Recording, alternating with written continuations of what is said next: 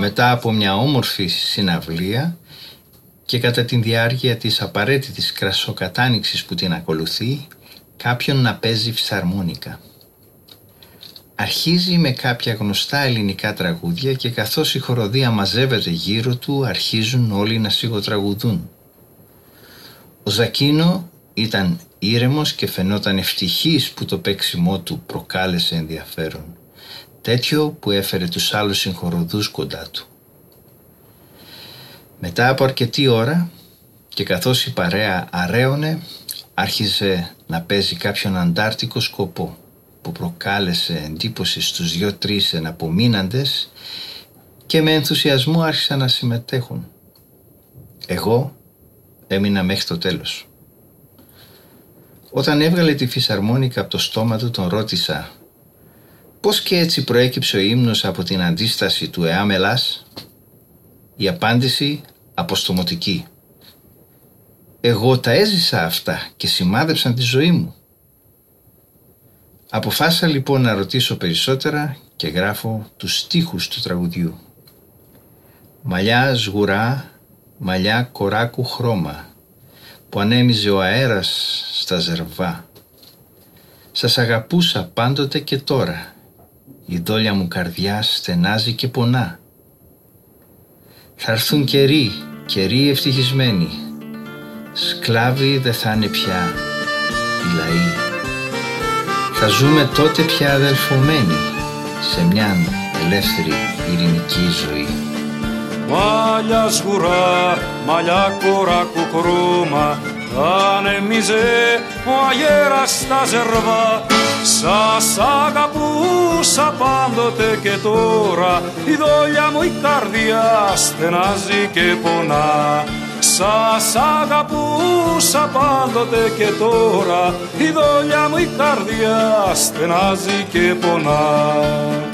Έμαθα πως στον δεύτερο παγκόσμιο πόλεμο ήταν μικρός και ο πατέρας του για να γλιτώσει κατατάχθηκε στον Ελλάς και όλη η οικογένεια μετακόμισε έξω από τη Λάρισα. Η ζωή ήταν πιο εύκολη στο χωριό παρά στο αστικό κέντρο και στην περίπτωση του Τζακ η Ζακίνο για μας τους στάθηκε ιδιαίτερα ευνοϊκή η μοίρα. Τραγουδάμε νόημα το παραπάνω τραγούδι σαν να είναι ο ίδιος που προσδοκά μια ελεύθερη κυρινική ζωή. Πράγματι το τραγούδι είναι παραδοσιακό ρώσικο του Μεσοπολέμου γύρω στη δεκαετία του 30 με αντίστοιχο περιεχόμενο στην ελληνική απόδοση των στίχων και τίτλο «Το Τσουλούφι». Ρωτώ ευθέως αν έχει πιο προσωπική σχέση με τη μουσική του τραγουδιού και πριν προλάβει να δώσει περαιτέρω επεξηγήσεις κλείνουμε μια συνάντηση στο σπίτι του για να μου αφηγηθεί τη ζωή του.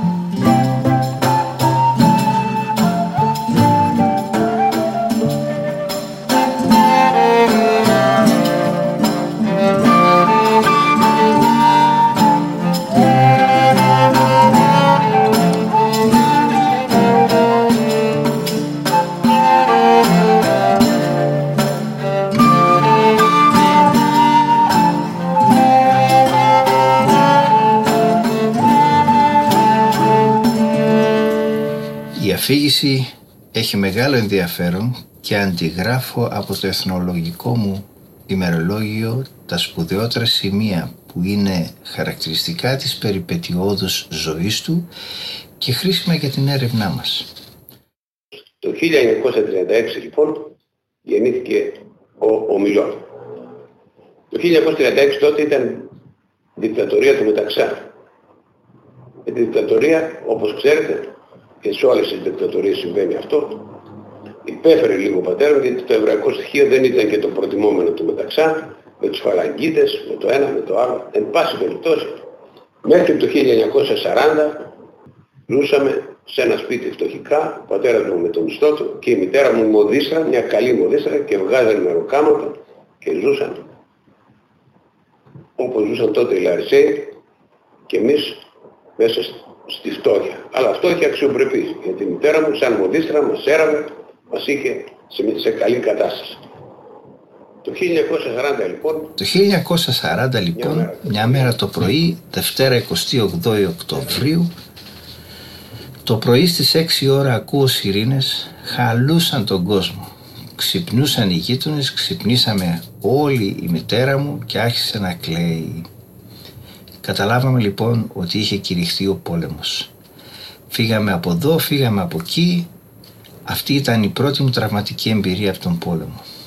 Η επόμενη φάση που θυμάμαι ήταν την μεθεπόμενη μέρα ο πατέρας μου παρουσιάστηκε και ντύθηκε στο χακί και έφυγε για το μέτωπο. Την επόμενη μέρα τον συνοδεύσαμε στο σταθμό. Η μητέρα μου έμεινε πίσω μαζί με τα δύο παιδιά της, εγώ και ο αδερφός μου, εγώ είμαι 4-5 χρονών και ο αδερφός μου 2. Το δράμα άρχισε όταν οι Ιταλοί άρχισαν να βομβαρδίζουν τη Λάρισα, διότι η Λάρισα ήταν στρατιωτικό κέντρο και είχαμε βομβαρδισμούς κάθε τόσο. Εμείς είχαμε μάθει, παίζαμε στις αυλές και μόλις ακούγαμε τις ειρήνες τρέχαμε στο καταφύγιο. Από την ώρα που ακούγαμε τις ειρήνες έως την ώρα που έπεφταν οι βόμβες μεσολαβούσαν περίπου 15 λεπτά. Ο τηλεφωνητής βρισκόταν στα Τρίκαλα. Έβλεπε τα αεροπλάνα και ειδοποιούσε τηλεφωνικά στη Λάρισα. Χτυπούσαν οι σιρήνες και τα αεροπλάνα κάναν τότε από τα Τρίκαλα που περνούσαν μέχρι τη Λάρισα έκαναν περίπου ένα τέταρτο. Η άλλη τραυματική εμπειρία ήταν όταν ο τηλεφωνητής ξεχάστηκε, κοιμήθηκε και δεν ειδοποίησε και άρχισαν οι βομβαρδισμοί από πέντε αεροπλάνα και ο κόσμος άρχισε να τρέχει στα καταφύγια και σκοτώθηκαν πάρα πολλοί άνθρωποι τότε. Με τους βομβαρδισμούς λοιπόν εμείς φύγαμε από τη Λάρισα και πήγαμε στο Σικούριο μέχρι το 1941 που γύρισε ο πατέρας μου από το μέτωπο ζωντανός. Δόξα τω Θεώ. Η Λάρισα όμως, θα ξέρετε ίσως, βρισκόταν υπό Ιταλική κατοχή. Η Ελλάδα είχε χωριστεί σε τρία κομμάτια. Μέχρι το Στριμώνα ήταν οι Βούλγαροι, από το Στριμώνα μέχρι τον Πλαταμόνα ήταν οι Γερμανοί και από τον Πλαταμόνα και κάτω ήταν η Ιταλική κατοχή. Όταν λοιπόν συνθηκολόγησε η Ελλάδα, γυρίσαμε στη Λάρισα, όπου και μείναμε μέχρι ότους συνθηκολόγησε και η Ιταλία, γιατί οι Ιταλοί δεν επέτρεπαν στον Χίτλερ να μαζέψει τους Εβραίους παρά την προσπάθειά του.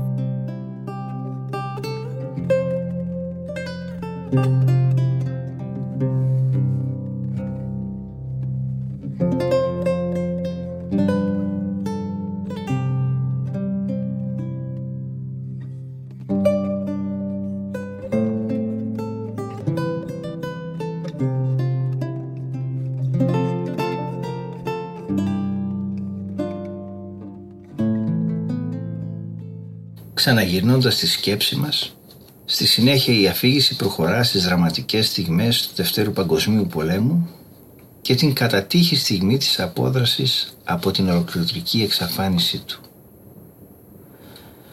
Ο Ζακίνο και η οικογένειά του χωρίστηκε αφού ο Εβραίος πατέρας κατατάχθηκε στην Εθνική Αντίσταση. Οι Γερμανοί όταν κατέλαβαν τη Λάρισα ειδοποίησαν και έβγαλαν μια ανακοίνωση και λένε ότι οι Εβραίοι μπορούν να επιστρέψουν, δεν πρόκειται να γίνει τίποτα και εμείς στεναχωριέστε και πολλοί ξεγελάστηκαν και επέστρεψαν. Ο πατέρας μου δεν ξεγελάστηκε, εμείς μέναμε κρυμμένοι εκεί, αλλά είχαμε ξεθαρέψει λίγο γιατί δεν συνέβαινε τίποτα και ότι οι συγγενείς μας βρισκόνταν στη Λάρισα. Πολλοί μάλιστα μας λέγανε επιστρέφτε κι εσείς, τι ταλαιπωριέστε, εδώ δεν συμβαίνει τίποτα, όλα είναι καλά κλπ. Δεν ξεγελάστηκε ο πατέρας μου. Αλλά είχαμε ξεθαρέψει λίγο και πολλοί συγγενείς μας έλεγαν να επιστρέψουν στη Λάρισα. Οι συλλήψεις στη Λάρισα έγιναν 25 Μαρτίου του 1944 ημέρα Σάββατο. Η οικογένειά μου, δηλαδή ο πατέρας μου ήταν στο βουνό. Η μητέρα μου με τα δύο παιδιά, εμένα και τον αδερφό μου, ήμασταν στην Νίκαια, κρυβόμασταν στην οικογένεια Γκερλιώτη. Ο Θεός να τους έχει καλά που μας κρύβανε. Και πηγαίναμε κάθε Παρασκευή απόγευμα, ανεβαίναμε λοιπόν στη Λάρισα, νίκιαζε η μητέρα μου ένα γαϊδουράκι, 10 χιλιόμετρα ήταν η απόσταση από την Νίκαια, Νεμπεγλέρ τότε, έως στη Λάρισα, περνούσαμε εκεί την Παρασκευή το απόγευμα και το Σάββατο με τους Αιγιανείς και γυρνούσαμε το Σάββατο απόγευμα. Την Παρασκευή 24 Μαρτίου ξεκινήσαμε για να πάμε στη Λάρισα όπως συνήθως. Όταν ανεβήκαμε στο γαϊδουράκι η μητέρα μου διαπίστωσε ότι το πρόσωπο του αδερφού μου ήταν κόκκινο και είχε κάποια σπιθουράκια. Έκανε και κρύο, σκέφτηκε τότε. Τον έπιασε, ήταν και λίγο ζεστός και λέει «Πού να πάμε τώρα το παιδί έχει και πυρετό» «Θα το πάω στη Λάρισα, έχουμε να κάνουμε 10 χιλιόμετρα, φυσάει το ένα το άλλο, μετανιώνει και γυρίζουμε πίσω». Γυρίσαμε πίσω και αυτό ήταν η σωτηρία μας.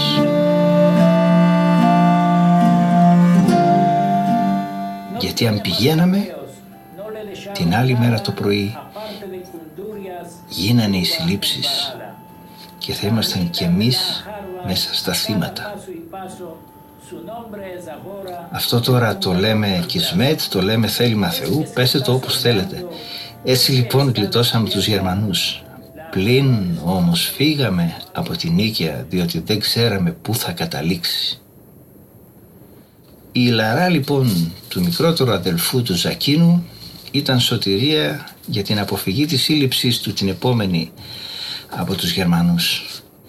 Η διασκόρπιση των ομοθρίσκων σε διάφορα χωριά της Θεσσαλίας και η καλή σχέση με τους χριστιανούς αλλά κυρίως η καλή ελληνική προφορά τους διασκόρπισε μυστικά στην ελληνική κοινωνία και έτσι ένα μεγάλο μέρος του πληθυσμού των Εβραίων της Θεσσαλίας διασώθηκε από το ολοκαύτωμα. Ο πατέρας του αριστερός, ον, και στα δύσκολα χρόνια που ακολούθησαν του εμφυλίου συνελήφθη αρκετές φορές μέχρι ότου ξεκίνησε εμπορική δραστηριότητα με πωλήσεις τρακτέρ και κατάφερε να ορθοποδήσει. Η συνέχεια κάπως καλύτερη αλλά τα σημάδια παρέμεναν διότι το 27% των Εβραίων της Λάρισας χάθηκε και η δυσάρεστη μνήμη δύσκολα να υπουλωθεί. Έτσι οι πολιτιστικές δραστηριότητες ξεκινούν την αποστολή τους.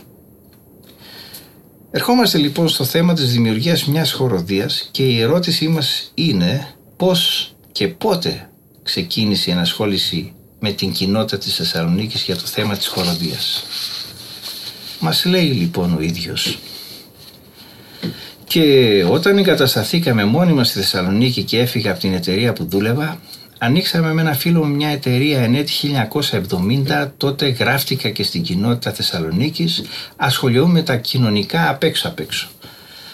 Όταν μετά από μερικά χρόνια ήρθε ο Ανδρέας Εφικά και ήταν τότε στα πράγματα της κοινότητας και μου πρότεινε να συμμετάσχω στον συνδυασμό τους στις εκλογές για το Διοικητικό Συμβούλιο από το 1985 στο 1986 είμαι στο Διοικητικό Συμβούλιο της Κοινότητας και το 1993-94 που συμμετείχα και έγινα Γενικός Γραμματέας της Ισραηλιτικής Κοινότητας Θεσσαλονίκης.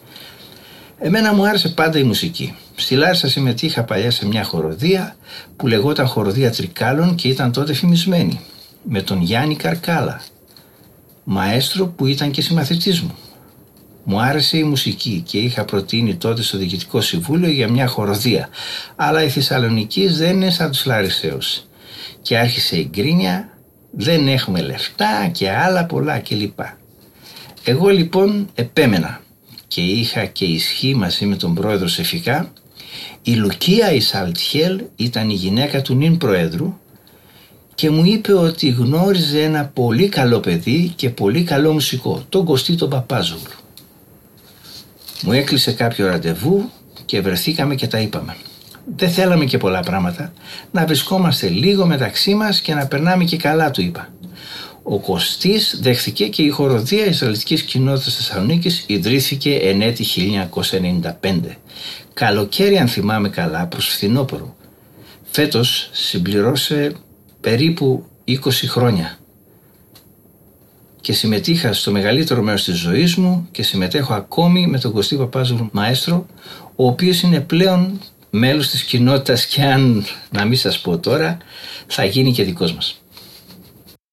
η συνέχεια στις σκέψεις μας και εδώ η αναφορά στο πρόσωπό μου καταδεικνύει την εμπιστοσύνη του σε πρόσωπο οικείο που είναι σημαντικό για το αίσθημα ασφάλειας που παρέχει συνεργασία με άτομα που δείχνουν σεβασμό στις ιδιαιτερότητες μιας κλειστής κοινότητας.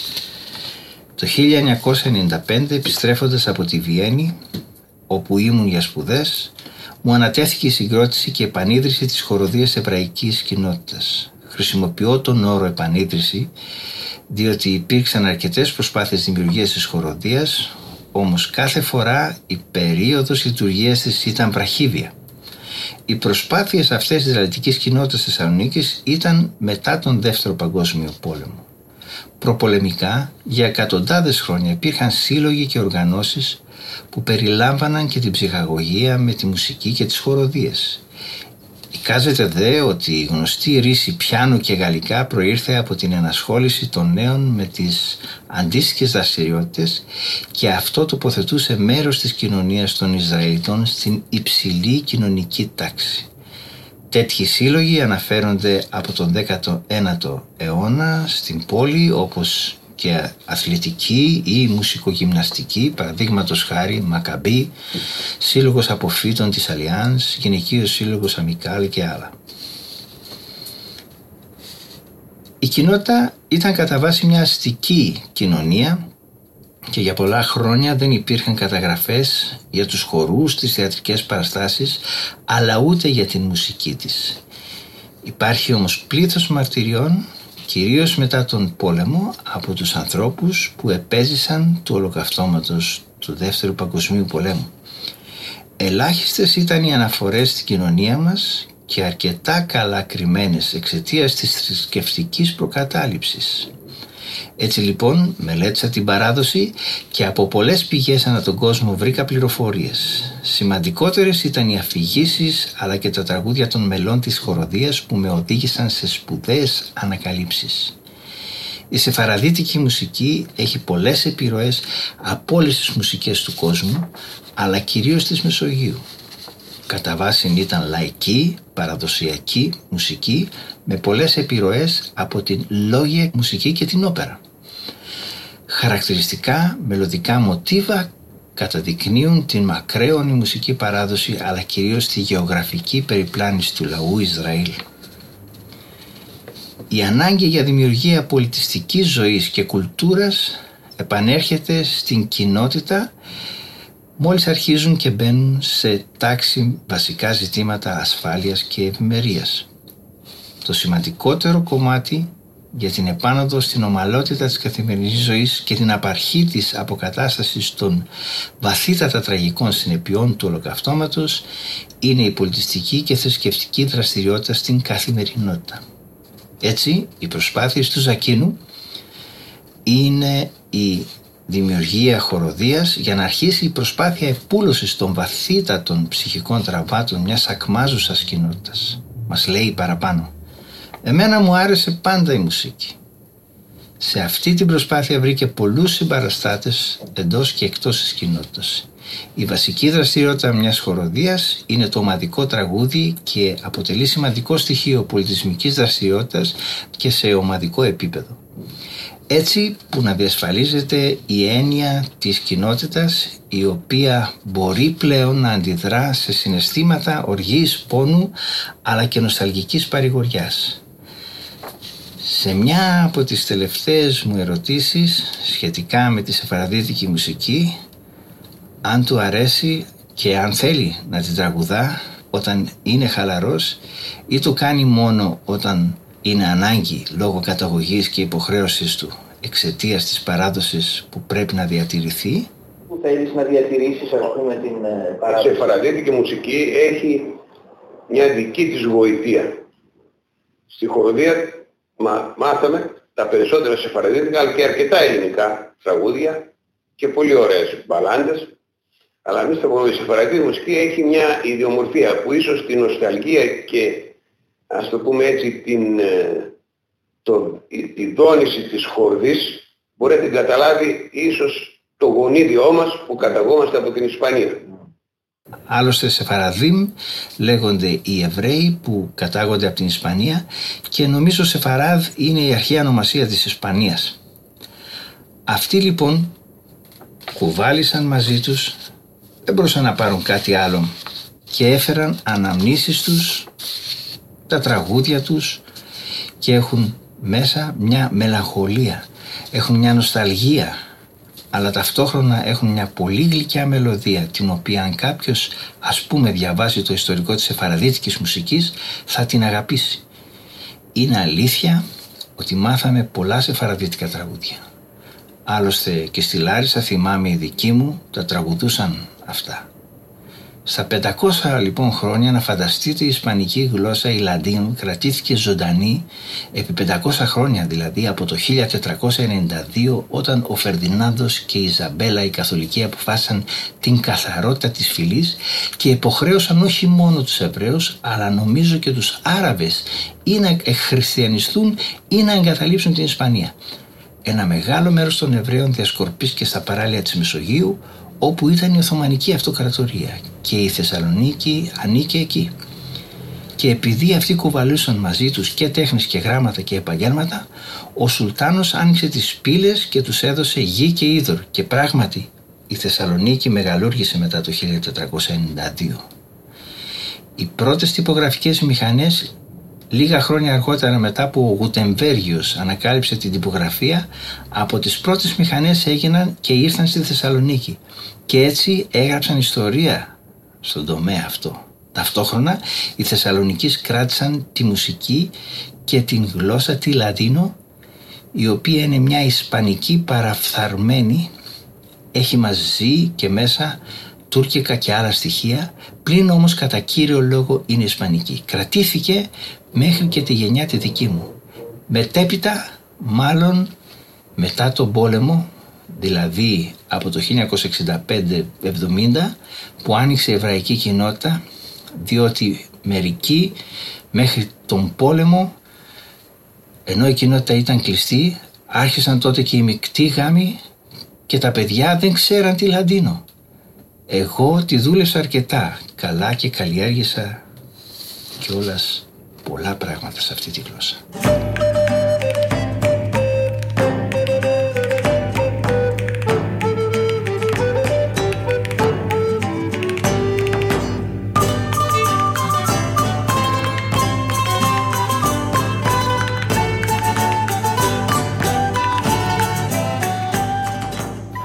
Η μουσική, η χρήση της λαδίνο γλώσσας στα συναισθήματα, η γνώση της ιστορίας αλλά κυρίως οι προσπάθειες αναδημιουργίας μέσα και μέσω της μουσικής κουλτούρας ενός δυνατού και δραστήριου κοινωτικού πνεύματος εβραϊσμού και ομαδικής αλληλεγγύης είναι σημαντική προσφορά στις επόμενες γενιές του Ζακίνου.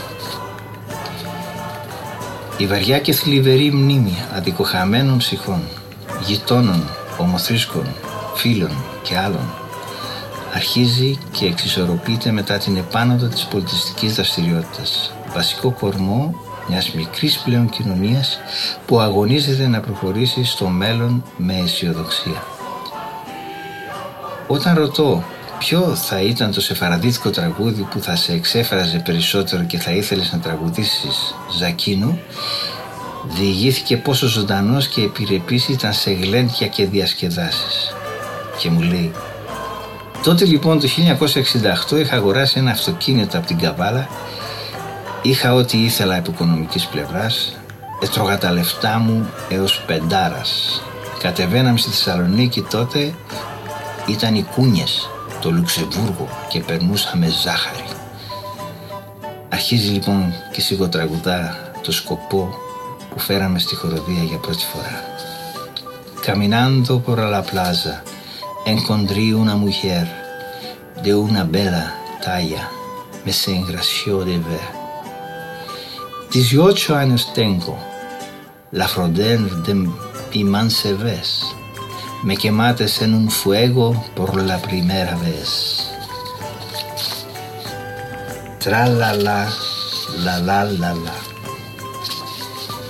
και η μετάφραση που ακολουθεί, χαρακτηριστική της φυσιογνωμίας του Ζακίνου, έρχεται να συμπληρώσει την αφήγησή του, κάτι που τον χαρακτηρίζει και στη μετέπειτα πορεία του ως μέλος και στέλεχος της διοίκησης της ιστορικής αυτής κοινότητας. Περπατώντας στην πλατεία μια γυναίκα συναντώ με παράστημα ωραίο, με μαγεύησαν την Μαύρα μακριά μαλλιά, με έκανα να ερωτευτώ.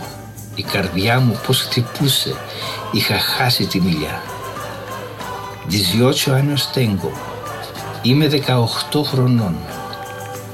Μες στις νιώτης στον ανθό με έκαψες σε μια φωτιά με την πρώτη σου ματιά.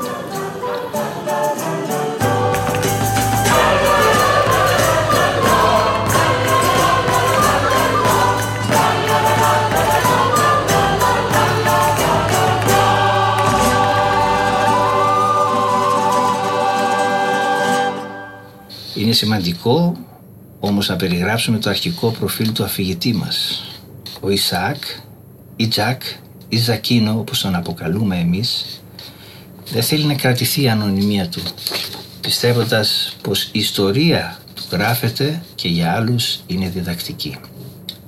Τολμηρός στις αποφάσεις του και ηγετικός με ανάληψη όλων των ευθυνών που συνεπάγονται. Αγαπάει το τραγούδι γενικά σε κάποια αποστροφή του λόγου του εξομολογήθηκε ότι του αρέσει το αντάρτικο τραγούδι. Η παρέμβασή του για τη δημιουργία της χοροδίας ήταν καθοριστική και έξω από κάθε εβραϊκή συνήθεια περί ανάληψης ευθύνης των επιπλέον εξόντων που αποτείται. Αυτό δείχνει γενναιότητα και αποφασιστικότητα. Επίσης δείχνει διορατικότητα διότι εξαιτίας της χοροδίας προέκυψε τεράστιο πολιτισμικό όφελος για την Ισραηλιτική κοινότητα της Θεσσαλονίκης καθώς και για όλη την πόλη. Η προσωπική του αφήγηση αποδεικνύεται σημαντική διότι όπως ο ίδιος ξεπέρασε τις δυσκολίες της ζωής και πέτυχε έτσι και ως ιδρυτής και μέρος της χοροδίας βοήθησε το χοροδιακό σώμα να κρατηθεί 20 χρόνια και πλέον στην καλλιτεχνική δημιουργία. Η απόφαση του ΔΕ να εξουσιοδοτήσει έναν μη ομόθρησκό του σε ένα καλλιτεχνικό έργο μέσα σε μια κλειστή κοινότητα ήταν καθοριστική. Το κριτήριο του ήταν να έχει ένα ειδικό στην ανάληψη ενός δύσκολου έργου ανάμεσα σε ανθρώπους που έχουν κοινή θρησκεία και έθιμα. Η αφήγηση ζωής του Ζακ είναι ιστορικό μνημείο ανθρώπου που γλίτωσε από το ολοκαύτωμα από καθαρή συγκυρία η οποία φαίνεται ότι τον σημάδεψε στη ζωή του σμιλεύοντας ένα χαρακτήρα περισσότερο τολμηρό από ότι ο μέσος Έλληνας. Αυτό τον έκανε εκλεκτό στην καρδιά μου και από αυτό αποδεικνύεται από την ταχύτητα των αποφάσεών του και αμέσως στην εφαρμογή τους χωρίς πολλή σκέψη. Έτσι είναι παντού με ανάληψη ιδιαίτερου ρίσκου σε πολλές περιπτώσεις. Ό,τι είναι να γίνει ας γίνει λέει πάντα. Σε αυτούς τους ανθρώπους η μουσική λειτουργεί καταλητικά και είναι απαραίτητη διέξοδος της ζωής τους. Σας ευχαριστώ.